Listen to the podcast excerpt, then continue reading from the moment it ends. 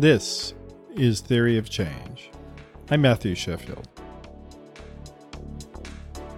Moms for Liberty, the dishonestly named far-right Christian group, is in the news after Bridget Ziegler, one of the group's co-founders, has been reported to have been in a relationship with another woman and her husband. Christian Ziegler, her husband, has been accused of raping the woman in Sarasota, Florida. As shocking as that allegation is, it's important to note that Christian Ziegler says he is innocent. There are no criminal charges that have been filed. But nonetheless, it is still worth looking at Moms for Liberty in the larger context of astroturf right-wing organizations, especially in the discussion that we're having on Theory of Change about how the Democratic left is less able and willing to promote grassroots organizations. And as we'll see in today's episode, this is not how things were for Moms for Liberty.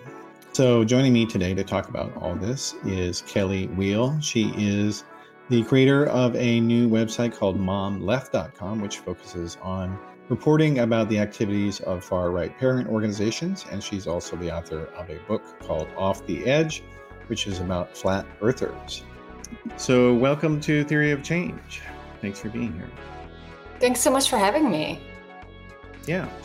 All right, well, so let's start our discussion here by talking about the current uh, news story that is seems to be a ever-growing scandal concerning Christian Ziegler, who is the chair of the Florida Republican Party, but also the husband of, of a woman who is a co-founder of the Moms for Liberty group, Bridget Ziegler. At this point in time, and things might change during the time that we're recording this versus when it airs, but as things stand right now, what is the deal with this whole scandal concerning Christian Ziegler? It's a mess, in a word. Uh, Christian Ziegler, he's the chair of the Florida G O P. He's been really close with Ron DeSantis, and he and his wife, Bridget, are real power players in both Florida politics and specifically Florida educational politics. Bridget is a co-founder of Moms for Liberty, uh, which is a group that has been instrumental in pushing anti-L G B T Q legislation uh, related to students in Florida. Now, Moms for Liberty will say that Bridget Ziegler is no longer with the group, but she's very much a model for the kind of school board warrior that Moms for Liberty wants to promote. So earlier this month, it came out that a woman who had been sexually involved with both Christian and Bridget Ziegler in some capacity had filed a police report against Christian Ziegler. She said that the couple had planned some kind of three-way that, that Bridget had said, oh, I can't make it that day, that the woman had canceled because Bridget wasn't going to be there. And she alleges that Christian Ziegler attacked her in her home and raped her on that day. The woman has, she went to a hospital, got treated with a rape kit. Right after this, they have a good number of text messages from Christian Ziegler. And members of the Florida G O P are calling on him to step down. He is not doing that, claiming that the incident was consensual on both parties. Yeah, that's right. And basically saying that we've got a country to save. And so he's not, he's just too important to everything. Now, it's my understanding, though, that uh, there were two different boards with Moms for Liberty, and she had been involved with a advisory board. Is that correct? The exact details Not of the her board of directors. Yeah. Right. The the exact details of her involvement are, I'm sure you could drill down. I don't have them committed to memory. She was a co-founder, and she uh, is involved in a lot of groups that are also involved with Moms for Liberty. These are groups like, I believe, the Liberty Institute, just a number of right-wing organizations that are adjacent to this sphere and that are very, very invested in getting moms like her involved in school board politics, running for these school board roles, and really mobilizing around educational issues. Mm-hmm. The other thing about the Zieglers with regard to Moms for Liberty is that their connection to the group is actually really what helped them get a pipeline directly into the Republican Party elite. Christian Ziegler was not in, he wasn't the chair of the Rep- Florida Republican Party, but he was the assistant chair and seems to have gotten them heavily involved with this very wealthy group called the Leadership Institute. Do you want to talk about that at all? who they are, the Leadership Institute, and what they do? Sure. They're, they're an organization that helps sort of groom, pardon me, up and coming Republican voices. They're quite hard right, and they have been plugging in with Moms for Liberty. They have been offering training for promising moms in that space who might want to become the next school board rabble rouser. And so you are right that this is a very well-funded sphere. Moms for Liberty has received significant payments from, say, the heiress of the, the Publix fortune, the Florida supermarket chain. So there's a lot of money, and specifically a lot of Florida Republican money sloshing around here. Mm-hmm. And where did they, like, what was their original impetus? It wasn't about getting angry at books originally, right?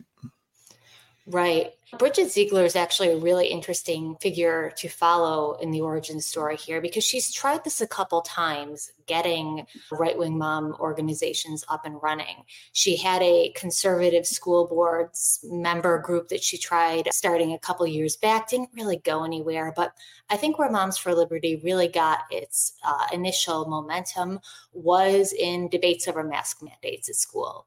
Masks obviously became this intensely polarized issue with a lot of, I think, performative politics on the right. And I think Moms for Liberty in its very early stages was able to tap into that anger and tell parents that we're a group with which you can mobilize, you can take back your school board, you can reclaim your child's education. And of course, a lot of these things are euphemisms for other grievances that they're already pushing. And so that's why when the mask fight died down, Moms for Liberty didn't die down. It pivoted into those harder right grievances like banning books related to L G B T Q issues, restricting education about race, gender, sexuality. So that's that's how it got its foothold and how it's moved forward since then.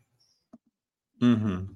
Yeah, and their transition in that regard is actually pretty common in, in the history of Republican social movements, such as they are, like the Tea Party, for instance. I, I mean, I used to be a Republican activist before I had my own little transition, as as my audience knows, but you may not.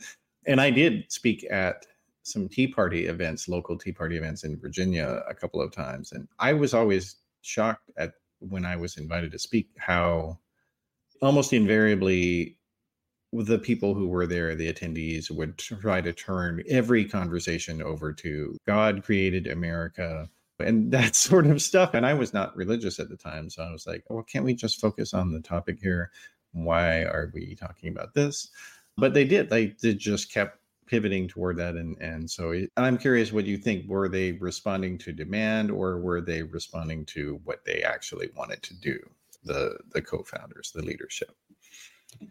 I think they always wanted to do this. I think they always wanted to get some kind of right-wing moms group off the ground. And I think that's pretty savvy for Republicans. We're a few years out now from an election cycle where it seemed like mobilizing conservative parents' rage was really a good way to win office. I, I think that's the message that a lot of people took from Virginia Governor Glenn Youngkin's election, was that he was able to tap into anger that some parents had about, say, L G B T Q issues in schools. And that's not to say that those, in many cases, bigotries are valid, but it does mobilize some people, does get some people to the polls. And I think groups like Moms for Liberty were able to see this maybe uh, underplayed political bloc and identify them as a group that they could really mobilize, that could really get going in a concerted direction. All they had to do was dangle a few hot button issues, and suddenly people are in a group and can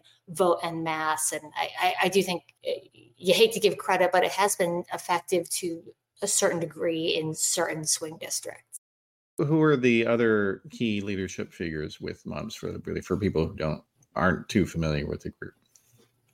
Right. The other the other main leaders right now are a woman named Tiffany Justice and a woman named Tina Descovich, I believe. And they're the ones that you see these days on stage at, say, Moms for Liberty convention. But after the twenty twenty-two cycle, the twenty twenty-one and twenty-two election cycles, Moms for Liberty was able to sweep a lot of elections, I think, a combination of uh, novelty and rage. They weren't a really known quantity, but because they were so organized in these school board races that are usually pretty passive or certainly don't have the... Well, and they're low turnout. Yeah, they're low turnout. Exactly, I mean. exactly. And so they were able to, I think, hijack these elections in ways that were unexpected.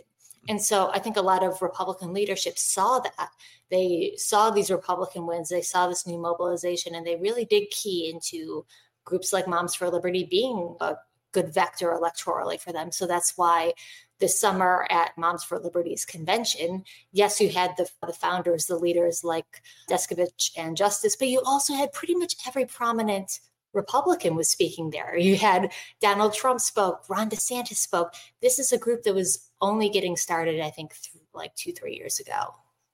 Mm-hmm. Yeah, no, it's true. And well, one of the other things about the coverage of a lot of the media out of that convention in Philadelphia is I feel like that a lot of, and because I read a lot of it, and a lot of the coverage was really, and not just of the convention, I would say, but even a lot of their local uh, chapters, a lot of the news media coverage, it seems like they don't know how to cover this group.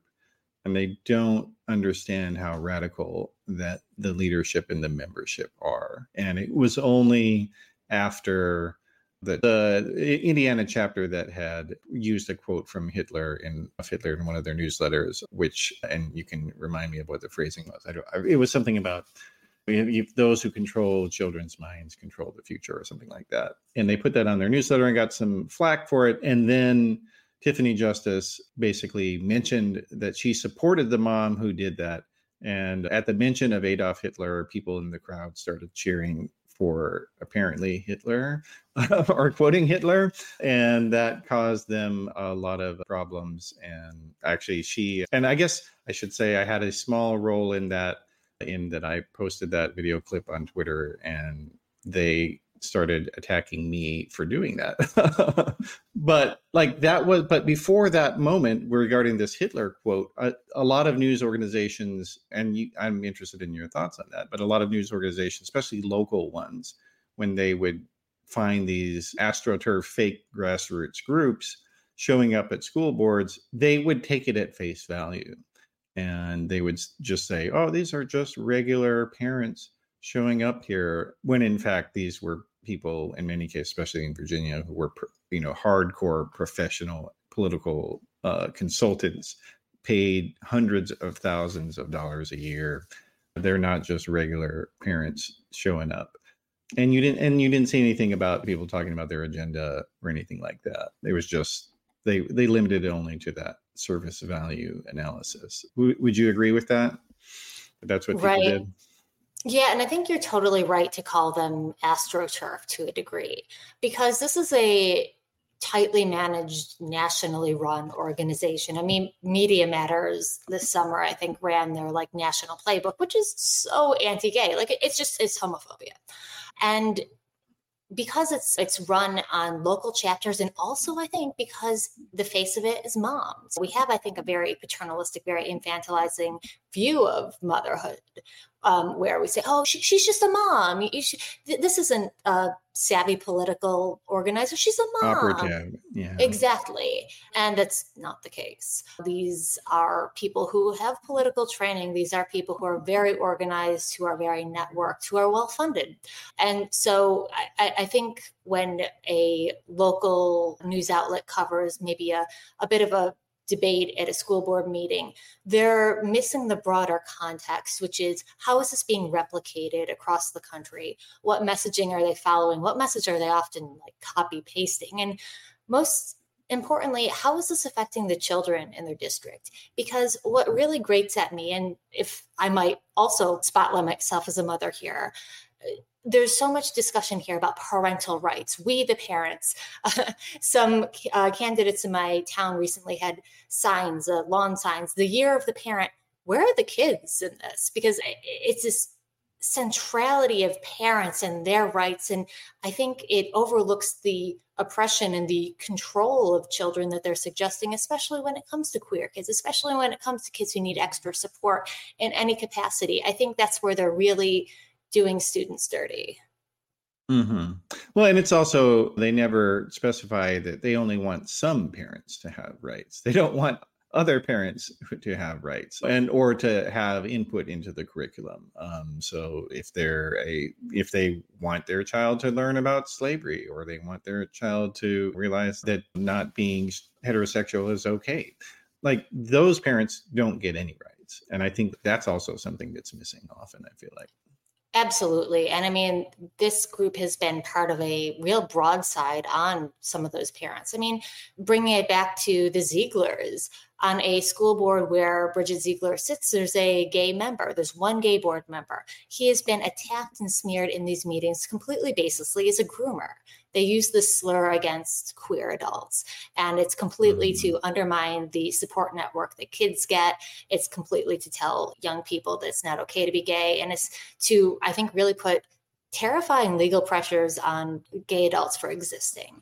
And so, yeah, when they talk about parental rights, they're talking about a very, very small subset of the uh, parental base. One thing I broke down in a recent newsletter is the overwhelming unpopularity of book bans and the overwhelming popularity of certain basic liberal programs like free school lunches, that sort of thing.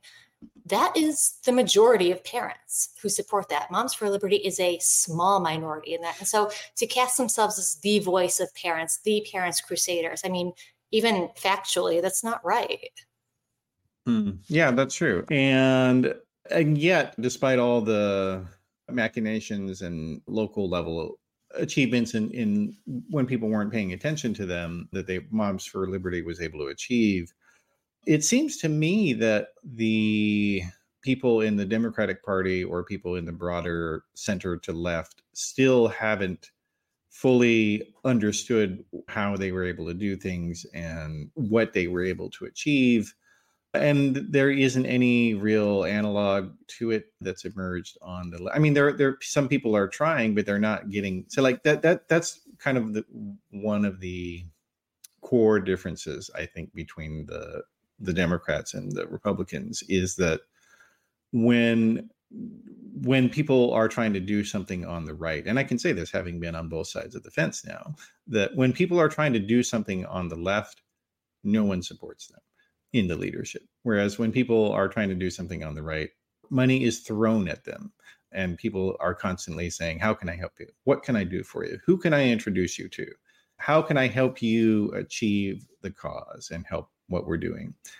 No one does that on the left. And you had, I guess, must have some sense of that because you started your own website called MomLeft. You want to talk about that in this context here? Yeah, so a couple months ago, I got a newsletter blog up and running called Mom Left. It's a new newsletter for moms on the left. Title's a little tongue-in-cheek, but it emerged out of being a relatively new mother looking for progressive voices in this space, seeing that there's a huge demand for it, seeing that it's quite popular, but also hearing that the loudest voices in the room are these well-funded, very fringe right-wing voices. I think there's a few reasons for that. To your point, all, all the funding really gets thrown at the right. And I think maybe that's to counteract the real popularity of left-leaning programs when it comes to parenting. People support public education, people support freedom to read, lack of censorship, that sort of thing. So I think a, a Moms for Liberty type group can really be the tip of the spear for a lot of more insidious mainstream Republican activities. Or and, or so, and Christian right, especially, I would say. They are hugely networked with the Christian right, absolutely. And that was very evident in their conference this summer. This is very evident in the legal groups that they network with when they are, you know, called into any kind of legal jeopardy. Um, so when I was thinking about launching this newsletter, I was looking for the alternatives. I was looking for the voices for moms who are acting in opposition to that. And what I did find was that overwhelmingly moms are opposed to this sort of thing, but that there's no central organization, because I think to organize a group like a group like Moms for Liberty is a kind of weird thing to do. People aren't really drawn to the antagonistic school board politics that they represent. People don't really want to get into those battles. And so I thought that there's a void on the left born out of, weirdly, its popularity with parents.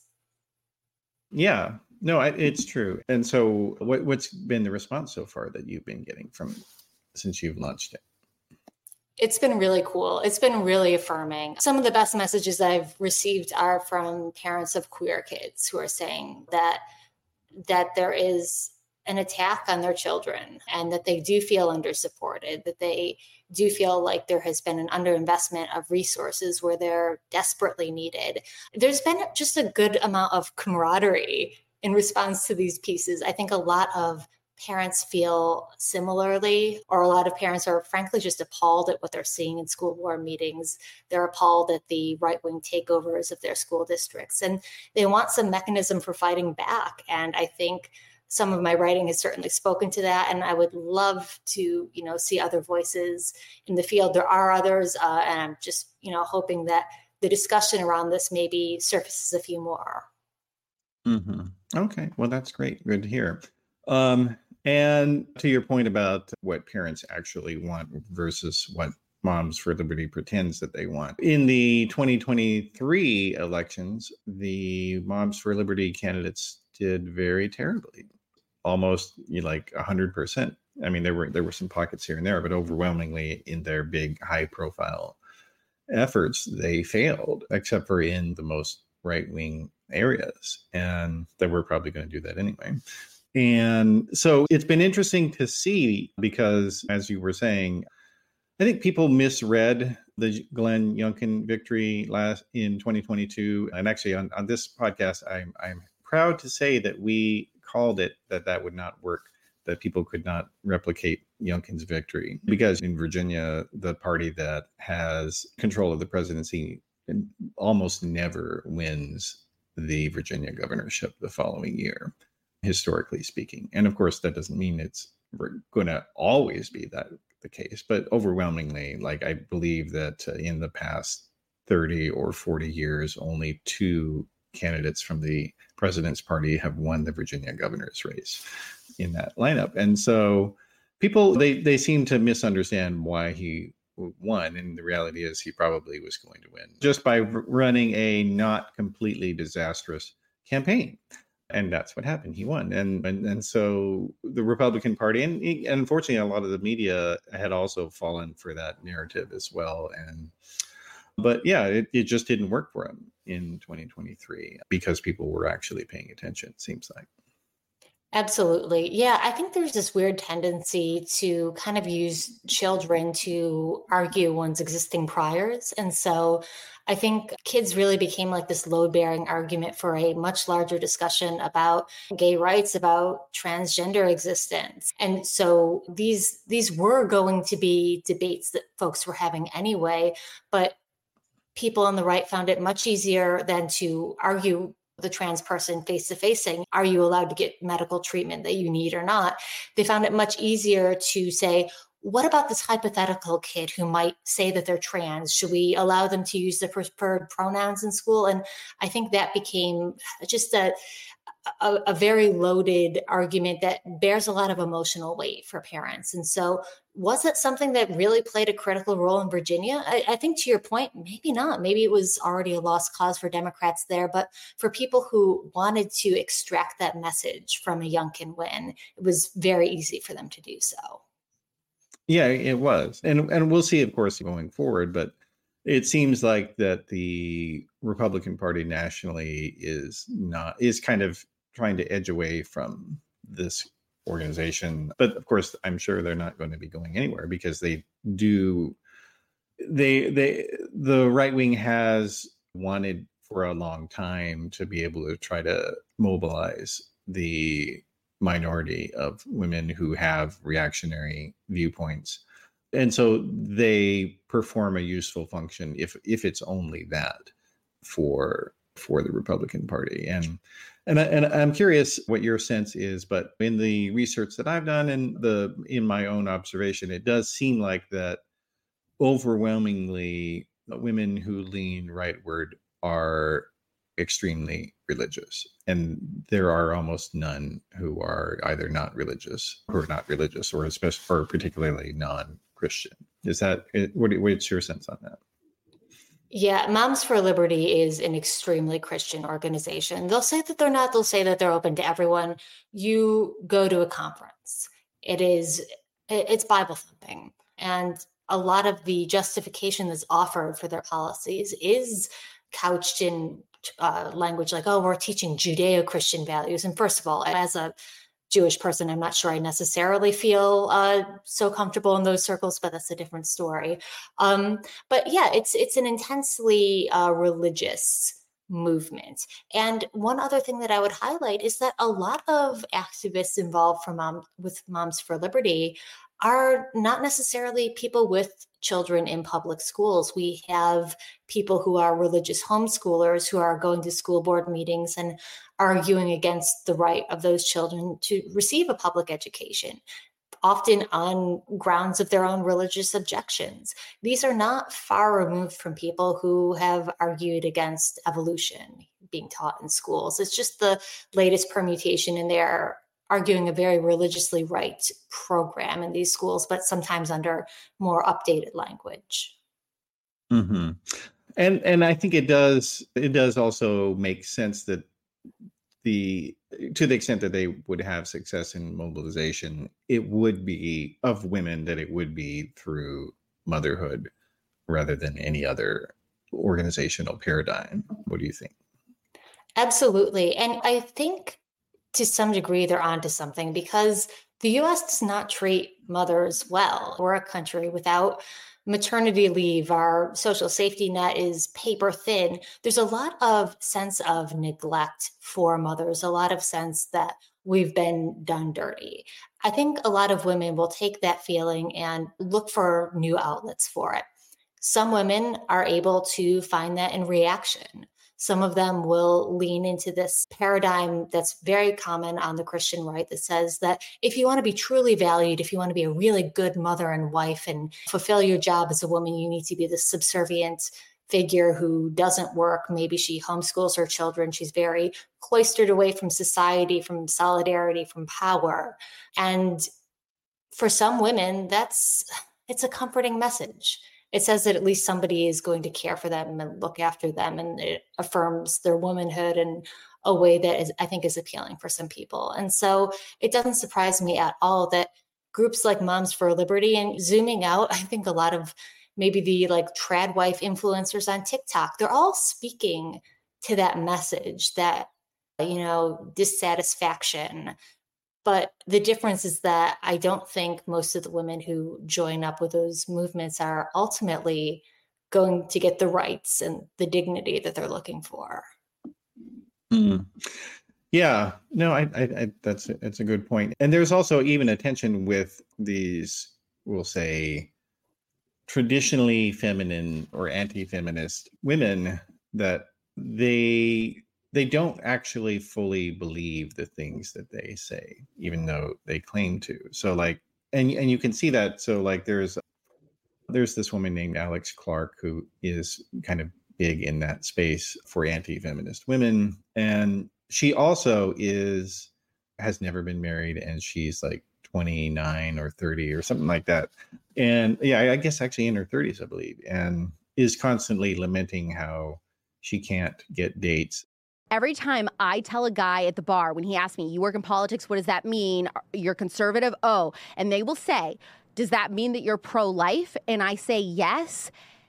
Th- their eyes light up. Their eyes light up. They grab their friends and like, dude, get a load of this. This girl says she's pro-life. And they're like, so wait, what does that mean? Do you ever agree in abortion in any circumstance? Like, is there any, is there any circumstances where you think abortion is okay? And I will say, no, I am pro-life, no exceptions, no matter what. And then they're always fascinated by this and floored by this. And they're like, dude, I've never heard a girl say this. Like, I'm so curious. Like, I always hear the other side, like a woman's right to choose, her body or her choice. Like, I, like, what do you say to people when they say that? Guys love this. Guys love a conservative woman, at least at the bar. And then, you know, they don't really, they're like into it, and then they don't text me back. But hey, you know, tomato, tomatoes, semantics. There are a lot of these anti-feminist commentators, women, and they are in this situation. Ann Coulter, Laura Ingram, those are the ones that come to mind. But a lot of these women, they want something that can't exist, it seems like. they want to be able to have their own agency, but they also think that women should not have power. And it's like, those things don't work. Right. I think a lot of these women have made a very cynical deal where they know that they need the agency that they have. They need the agency that's provided by their careers, by their rights, by their independence from men. They've also bought into, and sometimes I mean literally bought into, they make their money from espousing this paradigm in which women's worth is derived from their relationships with men. Women's worth is derived by having a, a man who's like, who she's subservient to and who is her provider, and that her currency is her attractiveness or something like that. And I, I think it's, I think it's extremely, I, I think it's morally bankrupt to be selling that to young girls as Alex Clark tries to do. We see this in a lot of, I think, T P U S A videos. I mean, It, it's it's untrue. It's she would be, I think, tremendously dissatisfied in the life that she is pitching other women on. And she is, outside of this clip, pitching women against going to college. She's saying that your value is, again, it's it's contingent on your getting a man. And I don't know how many young women you have listening to your podcast, but I'm telling you that if you're normal and you want a normal partner, you can just do that. And that also does not determine your value, but you do not have to be Alex Clark. That just sets my teeth on edge. Mm-hmm.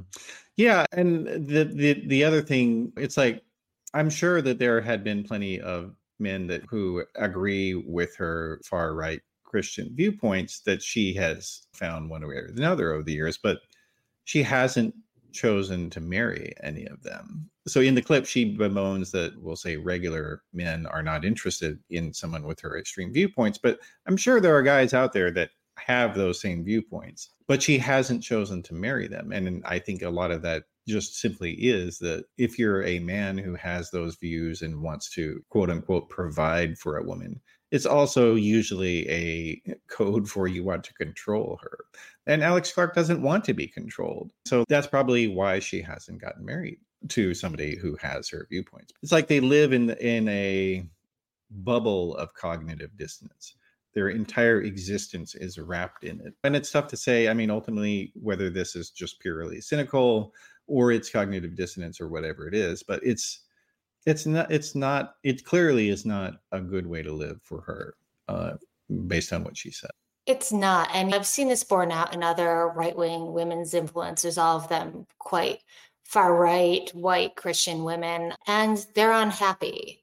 I'm thinking about figures like Lauren Southern, who made this, who w- was fielding all these questions about why she wasn't married. Finally, I think, did get married, husband left, had some kind of breakdown where she lived in a trailer park for a bit. You're not pitching yourself in a world that values your dignity. I, I can go on. There are other figures. There's a, a like radical Mormon figure who was huge on having as many kids as possible and was blogging about it. And I was reading her blog, and it's all the comments are men saying, if you're really this good wife, why are you online? Why are we hearing from you at all? So again, this is not a paradigm in which these women can exist in, in as influencers. So I think maybe to a degree, they know that they know that the life that they're pitching for themselves, that they're pitching for their followers, would make them unhappy. And so they are getting the freedom afforded to them, ironically, by a culture that, you know, provides at least some abortion rights, that provides no-fault divorce, that has some value for women's independence and dignity. And they are actively campaigning against that while also profiting from it. Yeah, yeah. No, it is uh, really, it's it's just, it's sad in, in a number of ways, but it's also upsetting as well. And for those who haven't seen it, the T V series, The Handmaid's Tale, actually does deal with this dynamic very, very well with one of the characters who was definitely doing that. So if you haven't seen that, I definitely would encourage you if you're interested in that, this sort of an exploration of this type of subject.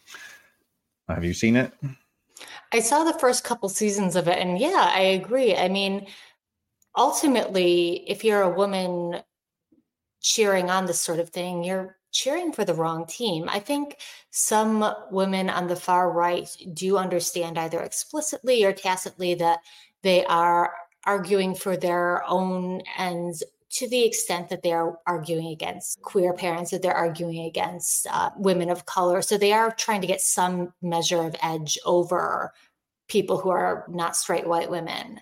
But if their preferred program ever did come into existence, it would place them wildly inferior to men. And I think, yes, they do dress that up with this romantic talk about having a provider and being a real woman. And that clearly, and as is evidenced in their personal choices, would not make them happy. Mm-hmm. And of course, there's nothing wrong if that's what somebody wants to do. But it, what's wrong is forcing everybody else to make that, make that. So it's actually not a choice, that it's mandatory. That, right. That's ultimately what the, the problem is here.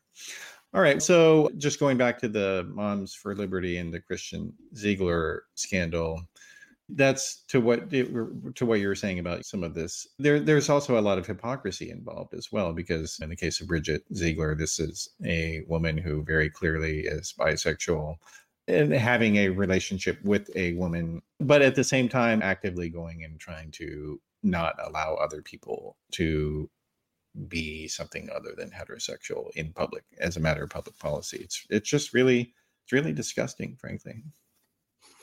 It is. It's upsetting. And we don't know the full extent of this relationship. We only know from a police report that Bridget did say, I have been in a relationship with this woman before. And clearly they planned on doing it again. And that's completely her business. And those are, it's absolutely her right to do. The trouble yeah. is, though, where she uh, is part of a movement that teaches children that it's degenerate to do exactly what she's accused of doing. It's the trouble is that she sits on a school board where she has enabled the harassment of a gay colleague, not just the harassment, but smearing him as a quote groomer for, yeah. for being gay. She didn't say that, but she allowed those comments to continue while she was chairing the board.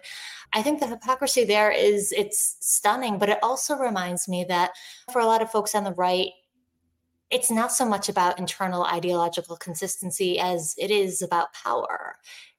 Mm-hmm. They can, you can be gay on the right and still advance an argument that ultimately does not work in your favor, but is working to crush people who don't have, who are much more vulnerable to anti-gay legislation. So if it were punishable to be bi and Florida, well, I don't think someone like Bridget Ziegler would really be the the first person in line to be harmed by these kind of policies. So they are exacting this very like Christian hegemony while also doing a lot of the same things that they're that they denigrate in their enemies. It's just, it's wildly hypocritical, and yet their march toward power advances. Yeah. Yeah. No, and that's a good point, because ultimately, their main motivation is will to power rather than a policy agenda. Like there, there, there are some policies that they want, but ultimately, they could, in their ideal world, basically all be passed in a, one week, and they wouldn't really have any other policies left to to put forward. In, in the sense that they don't have fully formed policy viewpoints. And you see this with the, the Trump administration that ended in twenty twenty-one, that they they had no idea how to manage the bureaucracy. They had no idea who to hire. They had no idea how to execute anything that they wanted, because they, or like what they said they wanted. They they they once they had the power, they couldn't really do anything with it other than engage in retribution against disfavored groups. But in terms of actually helping the people that they that voted for them, they really had no idea or apparent interest. Right. I think a lot of these people run and govern on grievance politics, right? Trump, I think his his true dream would be someone who calls into Fox News and gets called sir all the time while inveighing against immigrants and that sort of thing.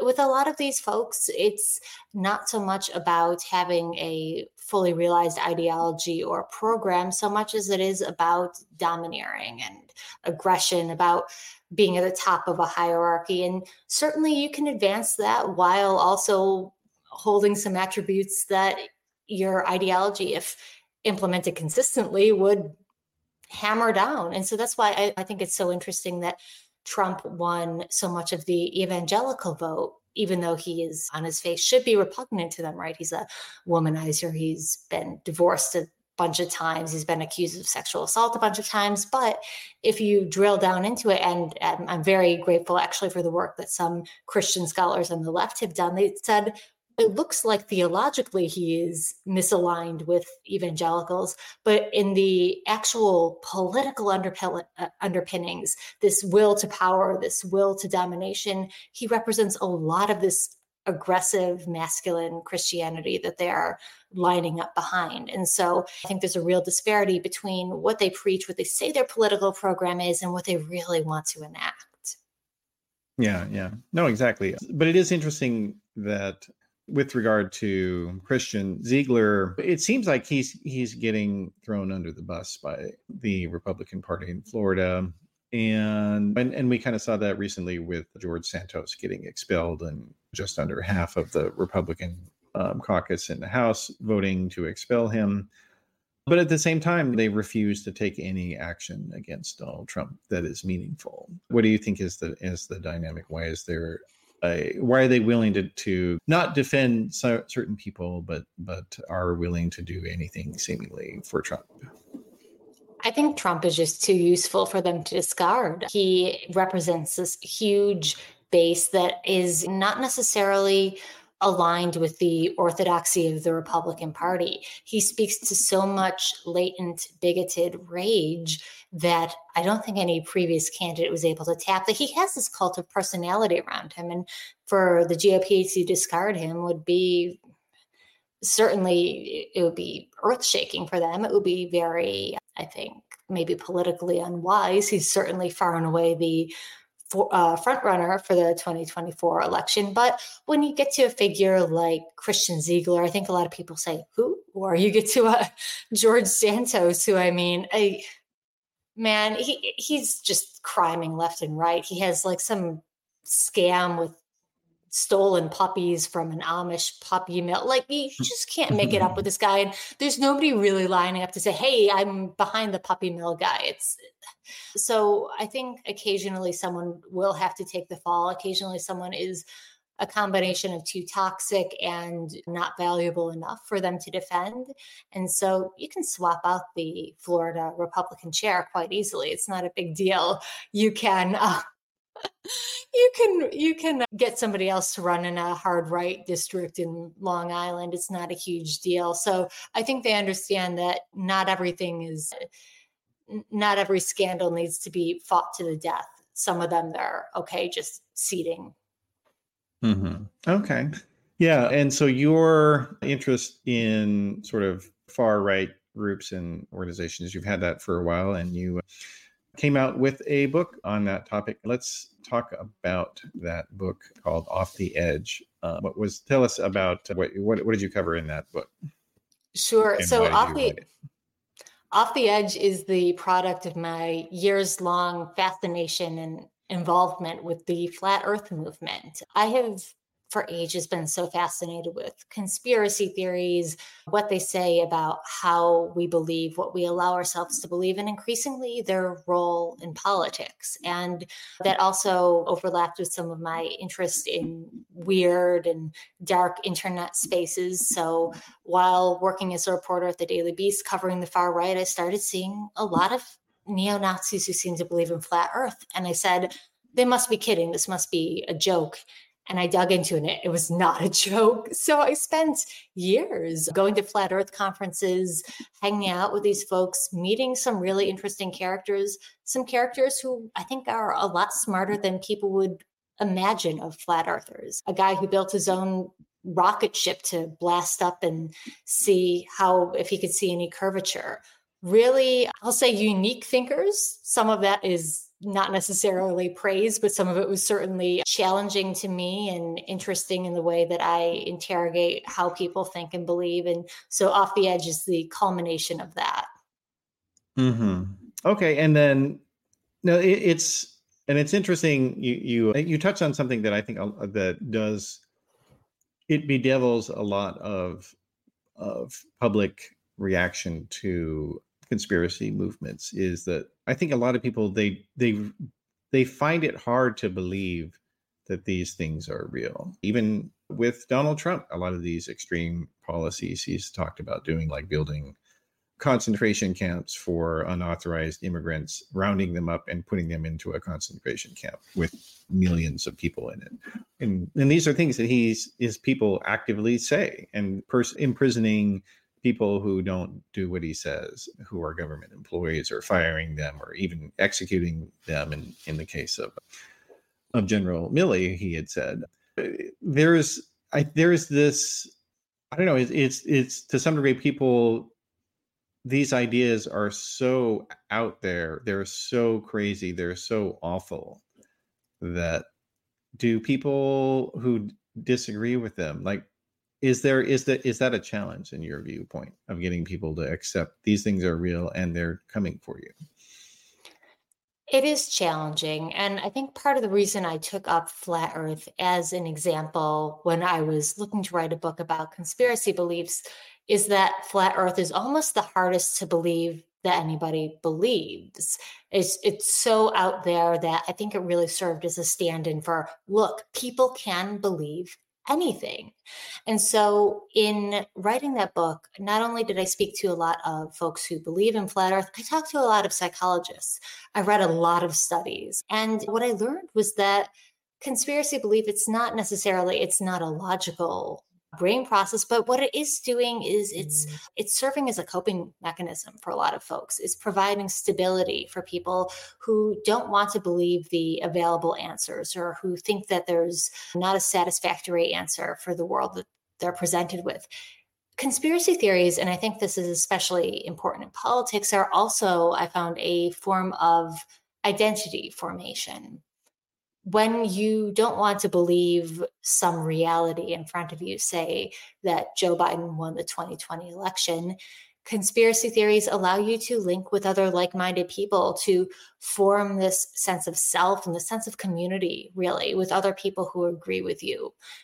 Flat earthers are almost like building their own reality, a very small one, but this circle of people who say it's us against literally the rest of the world. And I think for people of that community who do feel very isolated, who do feel very lost or maybe confused or antagonistic against the rest of the world, having a flat earth community for them is huge.